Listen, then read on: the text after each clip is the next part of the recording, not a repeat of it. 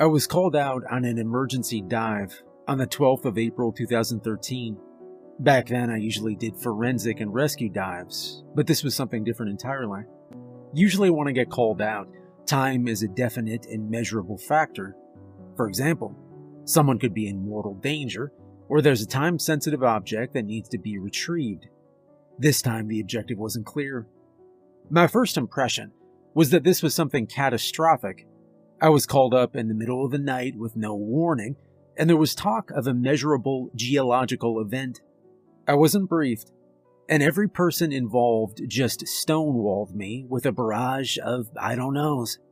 I knew pretty much anyone who worked on my level statewide, but these people were just gray faced, anonymous nobodies. They drove me all the way to Greenbrier Valley. Just imagine this middle of nowhere dirt road covered by government issued vehicles. Off the top of my head, I registered people from the USACE, United States Army Corps of Engineers, the National Oceanic and Atmospheric Administration, the EPA, the United States Geological Survey, and the West Virginia Division of Natural Resources. Those were just the ones I recognized. But at least half of the vehicles were unmarked or straight up lies. I swear, one of them claimed to be a damn catering business. I was pushed through a crowd of people. Some were screaming at their phones, others were screaming at one another. There was this one red faced middle aged man almost crying with frustration at a young woman. He kept waving his papers at her, and all she did was nod and smile. Somewhere along the line, people started asking me questions. What's the ETA on your prep? Did you bring your own gear? Are you signed in? Where's the sign in? There were other people I'd worked with on site. There was Garrett, who just turned 44, and Nora. I'd worked with Nora on a couple of rescue dives, but nothing on this scale. There were a few faces in the crowd that I vaguely recognized, but Garrett and Nora stood out. They were already suiting up. They were preparing for a cold dive and checking their equipment. I had some papers shoved in my hands. As I signed in, I could see a bubble of people forming around one of the US ACE representatives and an older woman in a professional pantsuit. You've got 12 hours, said the woman in the pantsuit. Not a second longer. This is private property. Garrett waved me over, and I sat down on a log next to him. I started to dress down. Someone needs to talk to me, I said. Someone tell me what's going on. Earthquake, said Nora. Not a big one, but yeah. The hell does this have to do with an earthquake? I asked. It's the lake, said Garrett. You'll see. Still putting on my gear, we were pushed forward.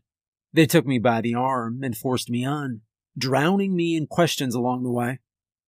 When we finally stepped through a forest clearing, what was supposed to be a small lake opened up on us. Except, it wasn't a lake anymore. The water had been drained, leaving only a bed of dirt behind. Hundreds of seagulls picking at dying fish in a cacophony of screeches. Men in hazmat suits were trying to chase them off, but only ended up slipping back and forth on the mud. In the middle of the drained lake was a hole, about six by four feet, it was the only space that still retained water. There were tables set up around it, along with security tape and red flags. About a dozen people spread out around a dozen laptops, making calculations and checking measurements. An anonymous woman popped up next to us, pushing us forward. I could sense the warmth of the sun on the horizon, about an hour from dawn. We're doing a blind dive, she said. We need you to be in constant communication with us about anything you see. You'll be going in within the hour. We're not doing that, said Garrett. There's no emergency here. There's no. Suddenly, Garrett came tumbling into the mud. The woman had pushed him. You're doing this, she snarled. You're doing it. We're not doing shit until we get. You see that? She interrupted Garrett, pointing to the army of vehicles. That right there is a sworn oath that I will burn your damn life to the ground, you cocky son of a bitch. Now you do this, or you'll never touch a glass of water again. Nora helped Garrett up, and we hurried down to the hole. I could barely hear anything over the feasting seagulls. I was thankful for the rubber mask keeping me from the smell of dead fish. Two men tried their best to prep the basics, but we had nothing. There was basically no dive plan. No idea about the temperature, the stability, the currents. Nothing. These people were completely clueless. The only thing they could answer was the size of what we were getting into. The small quake had revealed a sprawling cave system, which the lake water had drained into. Roughly 350 feet wide and 700 feet deep all underground. I tried my best to wrap my head around it. We tested our co-linked masks and settled on individual tracking lines. We'd be diving for 20 minutes, then set aside 25 for resurfacing and depressurizing. We'd be having air tanks on rotation and constant contact with those up at the control.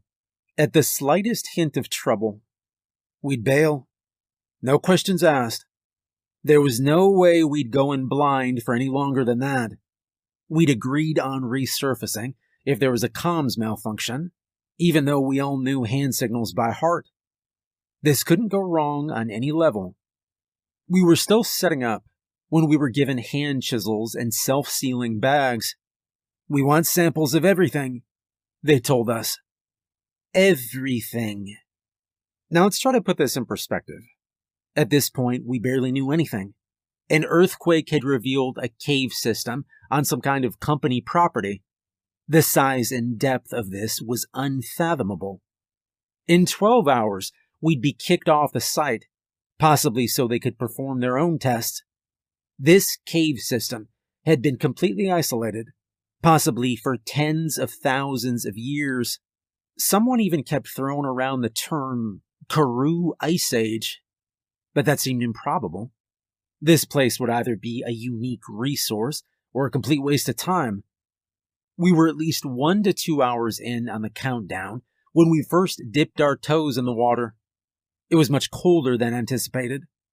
As I sat on the edge, dangling my feet in the murky water, one of the on site technicians double checked my air tanks.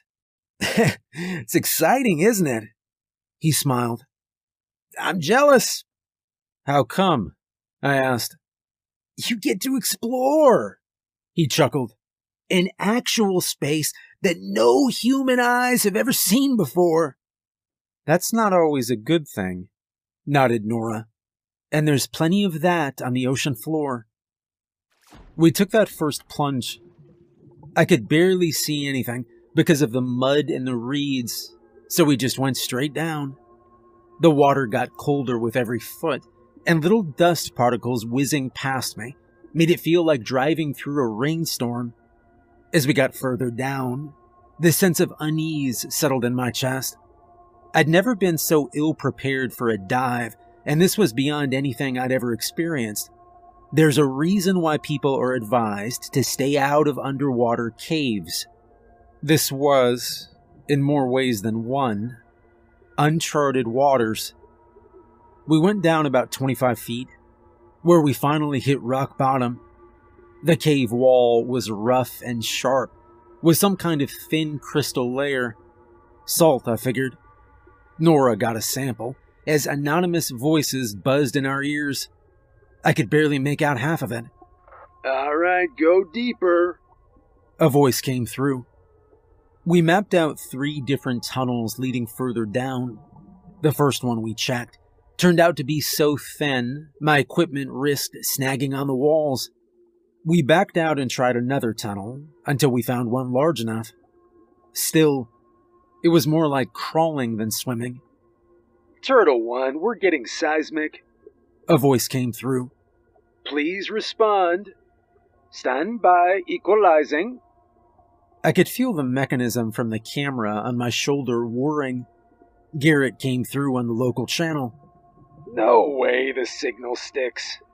Granite and quartz, this is pointless.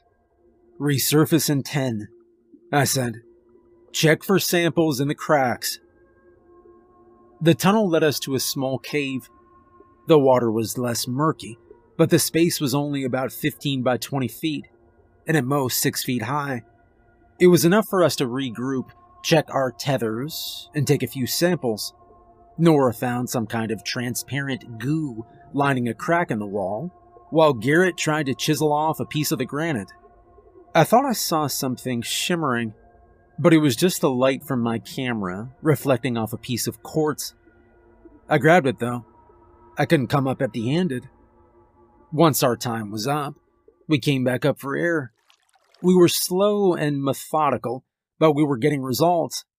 There was no way we'd reach the bottom in 12 hours, but we figured we could get something interesting given enough dives. When we came back up, there were at least 50 people standing in a circle looking at us.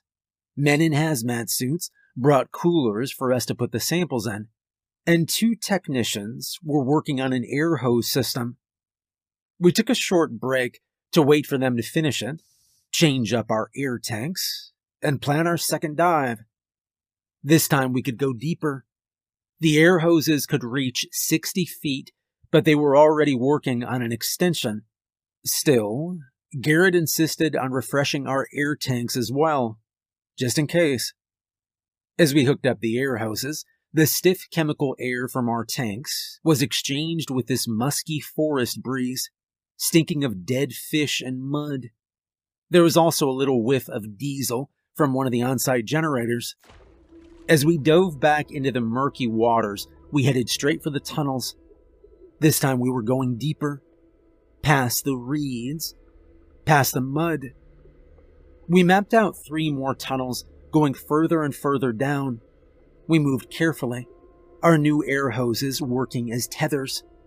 But it didn't take long for us to reach the limit, and Nora called it in. Surface control. We need a longer line. No response. We waited for a moment, but there was nothing on the other end. Time wise, it was probably around the break of dawn. Just like Garrett said, we'd gone too deep to hold a solid signal, I can go up and relay. said Garrett. Or we could just tug and hope for the best.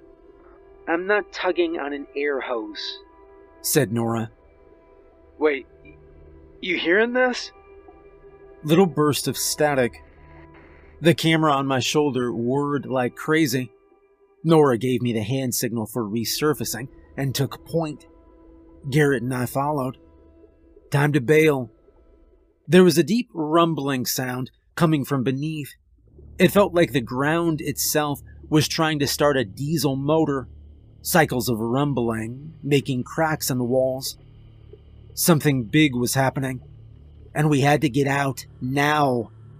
I could feel my breath shortening as my body realized that air was no longer a certainty. The moment Nora got through the first tunnel, I saw the rock wall shift. Solid knife sharp granite moved with the ease of a child smacking a balloon. To the sound of a deafening thunderstorm, the tunnel collapsed above us. The air hoses got cut, and Nora's foot was crushed into a pulp. Together, they sprayed air and bone fragments into the water. As the sound of our collapsing world got loud enough to rattle my bones, parts of a blood curdling screech came through our comms as the water started to move. We were being sucked down. I protected my head as I was tossed around the tunnels. Further and further down, my air tank clinked against the wall. I instinctively gasped for air, but I could feel water rushing into my mask. There was no air supply on the other end. The hose was cut clean. The walls rushed past me. I slammed my shoulder, my knee, my thigh, my shoulder. At one point, I smacked the back of my head, and I could feel my body temperature shift. It was a wound, but not a deep one. Somewhere in the chaos, I felt the camera on my shoulder come loose. and I got into a roll. I spun out of control and lost all sense of distance. It wasn't just a few seconds of suction either, it was a significant amount of time. My world spun and bashed me into the rocks over and over and over. I could feel blood leaving my body, and I was getting cold. Colder and colder, but I couldn't tell if it was blood loss or the water. The word disoriented doesn't begin to describe it. At some point, it just stopped. I was floating in this endless pool of darkness, a black, bottomless ocean. I couldn't tell what was up and what was down anymore. I tried to move upwards, but it didn't feel right. Not only did my arm refuse to move, but there was too much resistance. It took me a few seconds to realize I was trying to swim downwards. I was upside down. There was water pooling in my mask. I could feel it just under my mouth. I could see little air bubbles popping, and I had to spit to keep my mouth clear. It had a strange, sugary taste mixed with iron, but most of it was blood. Something grabbed me. My first instinct was to fight, but I couldn't. I'd strained my arm, and my left foot was dislocated. I was shivering, and I could see a long gash across my thigh. That was just at the limit of what my mask light could pick up. I couldn't even see my feet. Garrett came into focus. He made a hand movement that I didn't recognize a closed fist with fingers pushing outwards. A push, an exhale? Right. I exhaled, hard, pushing out the water in my mask. The next second, Garrett connected my air tank to my mask. For a moment, we just looked at one another. He had a bad cut just above his right eye, and it was bleeding into his mask. Our comms were dead. We had to rely on hand signals. Garrett put a hand on my cheek and checked my mask for cracks. Seemed okay. He gave me the signal for okay, and I responded in kind. I was not okay, but I was well enough to move, if a bit slower. We moved carefully and calmly. There was no way to tell how far down we were, and we had to be careful to preserve our air. At most, we had a little less than an hour of air if we could keep steady. Probably a lot less, though. We held hands, slowly going upwards. It felt right. I was oriented. We kept moving, but it felt like we hadn't moved at all. The water was still black, and nothing changed. At one point, Garrett suddenly stopped. I moved up next to him and followed his eyes. He looked upwards. Little shimmers in the water. Fish? A school of dozens of little fish. They were about four inches long, in a strange color of blue. They were completely eyeless, with their entire face covered in a thick, octopus like beak. They avoided us to the best of their ability, shooting past at amazing speed. Still, they were close enough for Garrett to poke them if he wanted to. He didn't, and neither did I. Whatever these were, they were native to the area. They could be venomous. Garrett tightened his grip on my hand, and we kept moving upwards.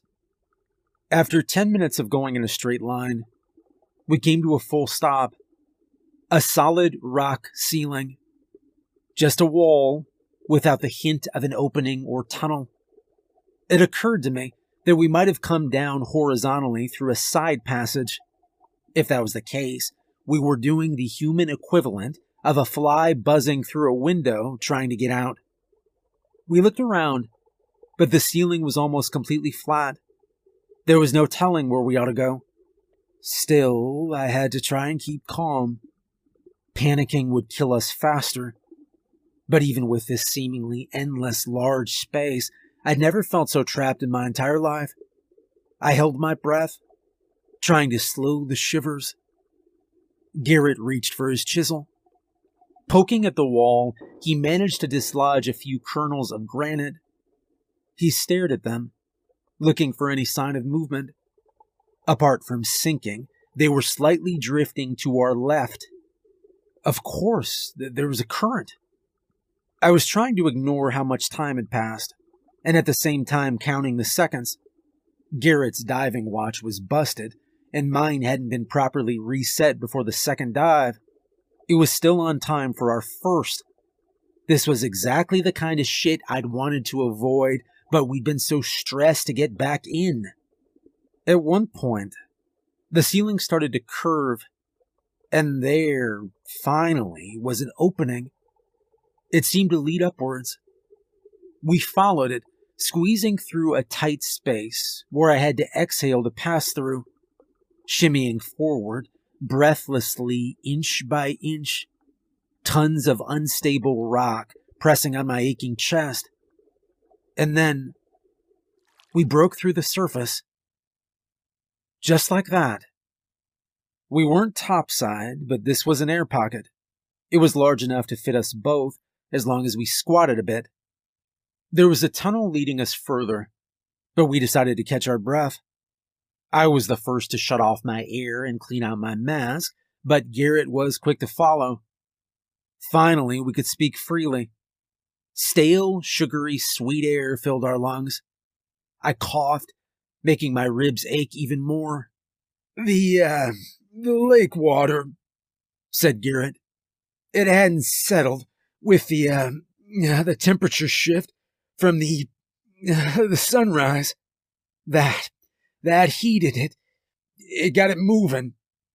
So, how deep? I asked. At least, uh, at least 300 feet. At least, and that's just, that's just straight down, he said. Nora, did you? No, said Garrett, shaking his head. It closed. She might be trapped up there, but at least you won't drown. I nodded, gently massaging my foot. I was gonna have to pop it back into place, but just touching my skin sent bolts of pain through me. You could wait, he said. You're hurt. I'm not dying here, I replied. Good, he said. We caught our breaths and checked our equipment. We had about three quarters of our tanks left, so we were doing pretty good. We had some cuts and bruises, some that might need stitching. Nothing urgent, but it might get bad if left untreated. Who knew what kind of bacteria was down there? I couldn't stop shivering, and Garrett was getting worried. He kept asking if I was sleepy. Honestly, I could feel it. There was something there. Eyelids growing heavy as my lungs strained against my ribs. We got back down underwater, our equipment clean and secured. The tunnels were slowly widening, allowing us to crawl forward.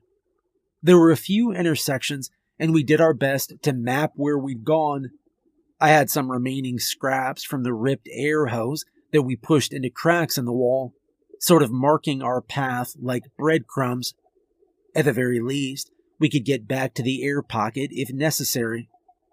We went down a few tunnels, only to be met with a series of dead ends It was a damn labyrinth, and my heart sank with every stop. When we finally found a path going forward, we had a very difficult choice to make. We could circle back and regroup, or push forward and save some time. Every minute moving backwards would be a loss, but every minute forward could be a death sentence. Garrett squeezed my hand, looking for some kind of guidance. I signed forward the tunnel opened into a vertical shaft, going straight up. I could feel a slight rush of water gently pushing us back down. It was only for a moment, but it made me realize that the current was getting stronger. Suddenly, the water started to shimmer. Hundreds of those blue colored fish rushed past us, down into the depths of the tunnels. Maybe they followed the current. Either way, they had to come from somewhere. So we pushed forward. Garrett squeezed my hand in celebration. There was another set of tunnels in the ceiling, branching into several paths. They all looked deep enough to lead somewhere, so we just picked one at random. I couldn't mark our path any further. I had nothing left to leave behind. We kept going upwards until Garrett suddenly stopped. There was something shimmering in the tunnel ahead, some kind of gemstone or quartz. They reflected the lights off our masks. Another dead end. Eyes? These orbs, predatory and unfeeling. It came out of the dark. It had these long, bone like arms. It didn't swim. It crawled along the rocky walls. It was fast, fast enough to catch those little blue fish. It was large, but that didn't slow it down. It could barely squeeze through the tunnel, while Garrett and I could move freely.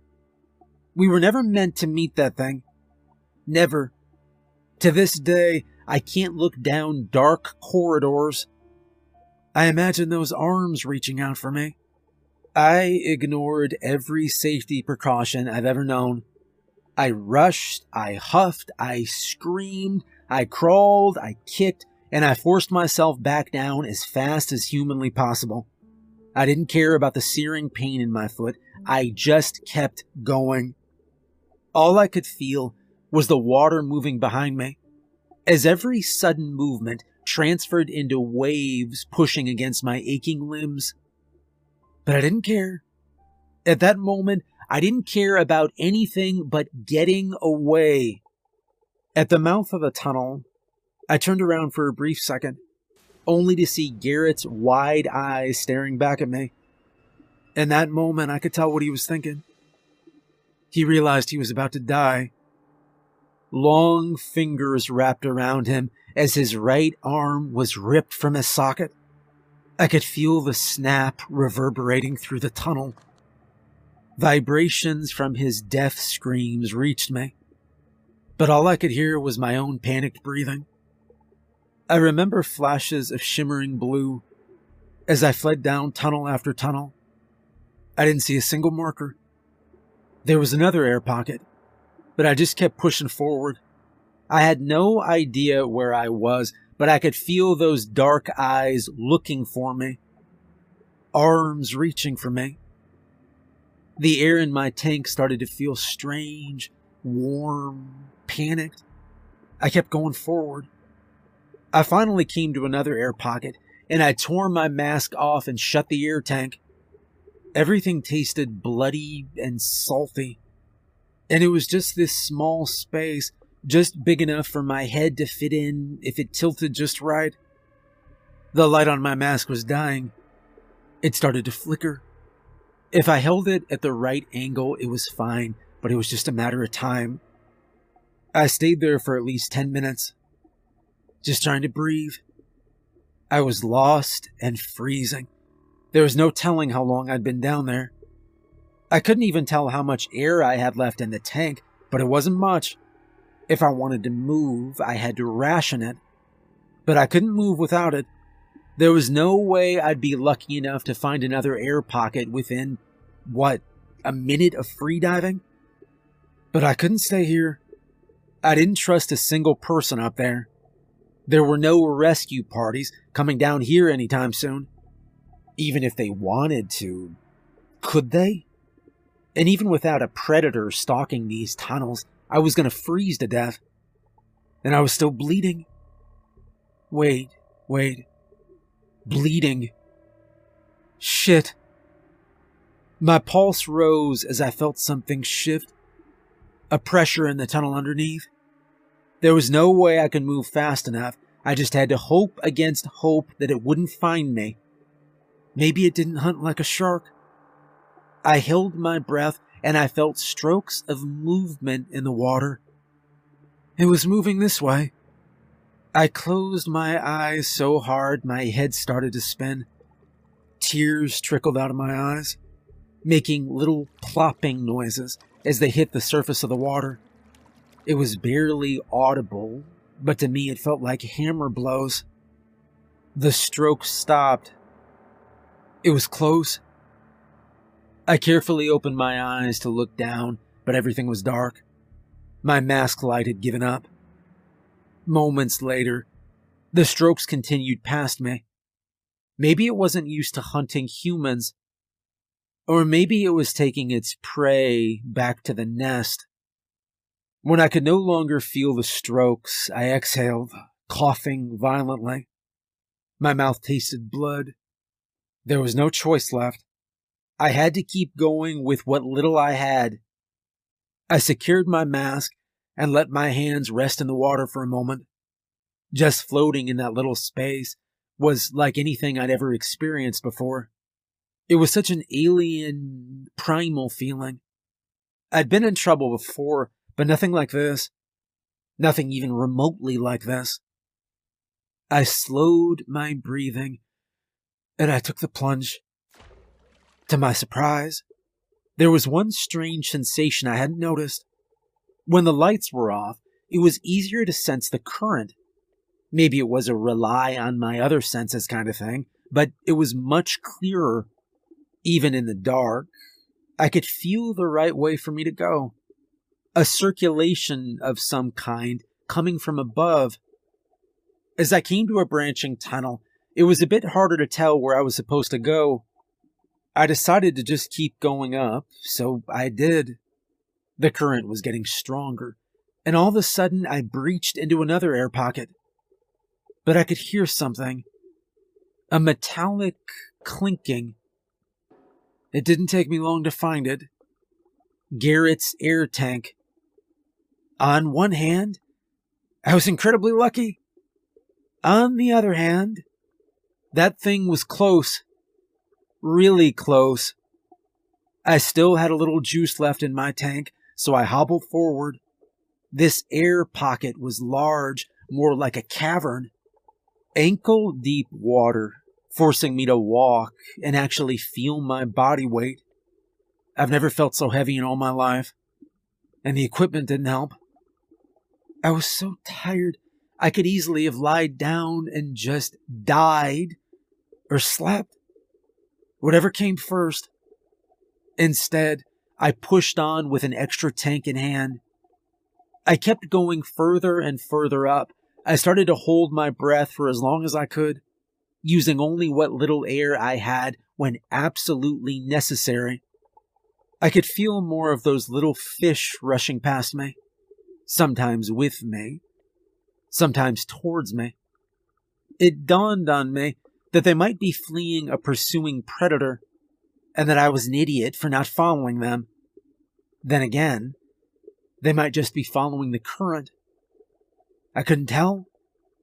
I must have flailed around through caves, passages, and tunnels for hours, using every air pocket I could find and eventually just ditching my tank. All I had left was the scraps remaining from Garrett's tank. Every foot started to feel like a death sentence, like I was digging my own grave. Maybe if we just stayed put in the first place, someone would have found us. Maybe being proactive was the wrong move. I was going upwards when I felt the air in Garrett's tank start to go bad. When I managed to breach into yet another air pocket, I just threw it aside. This was it. End of the line. The tank clanged against the sides of the cave, and somewhere further in, I heard a noise. A little gasp. Something had heard me. I stuck myself to the wall as I heard large, wet feet slapping against the cave floor. It had this strange, frog like breath like air pushing against a membrane. It stopped. It listened. Blood dripped from my arm and plopped against the water. Luckily, it didn't hear me or care. Instead, I heard a bone snap like a carrot, then the sound of gnawing and suckling.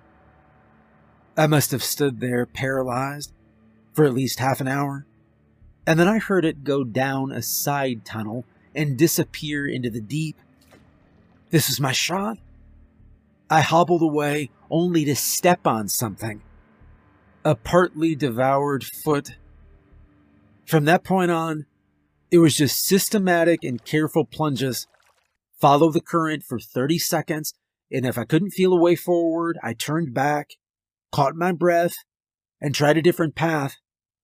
I was still holding my breath so much that my chest had started to ache more than my foot. Still, I was making progress. Finally, I came to this large vertical chute. I felt a rush going upwards. There had to be something. I held my breath for as long as I could, waiting for the surface, for an air pocket. But this time there was nothing. Dead end. I just slammed into a smooth surface, knocking myself over the head. A part of me wanted to scream so bad that air pushed out of my lungs. But the surface was smooth, unnaturally so, almost metallic. I pounded it with my fist. It was thin but heavy, definitely metallic. But with every pounding fist, I could feel something else move. Something was coming from below. It found me. It started with a tickle against my good leg. These little fingers tenderly wrapping themselves around my ankle, ready to pull me down. I didn't let it. I kicked, I crawled, I pushed myself upwards, and I pounded the metal. A cramp in my arm forced me to scream. Something grabbed me from below, pulling me down at least four feet before I managed to kick myself loose. Gaining momentum, I flung myself upward, again crashing into the metal surface. But this time, it buckled. Just an inch, but it buckled. And suddenly there was light. Air. And whatever reached for me recoiled in fear. Four men had moved what looked like a makeshift manhole cover out of the way. And they pulled me up. I didn't even notice I was breathing. I just forced air into my lungs so I could keep screaming and screaming. Turns out, Nora made it to the surface. She'd lost a foot, but she'd made it. She'd been airlifted out, and the entry was sealed. They tried to get another diving team, but there was no one else around. If they'd had more time, they'd have flown out another crew of four from Minnesota. I was down there for a total of 9 hours and 37 minutes. I had to sign a contract not to speak about this for 10 years. That time is up. And now I'm telling you what I know. Garrett died down there and Nora was permanently maimed. I like to consider myself lucky, but I didn't come out from this unscathed either. I don't want to go into detail, but there are some wounds that aren't as easily seen as a missing foot. That space was bought by this investment company called Hatchet. I'm pretty sure they're still operating there today. I've seen the chain linked fences and the warning signs not to mention the armed guards. I've since moved on from diving. I can barely swim in a pool anymore. And honestly, I'm fine with that.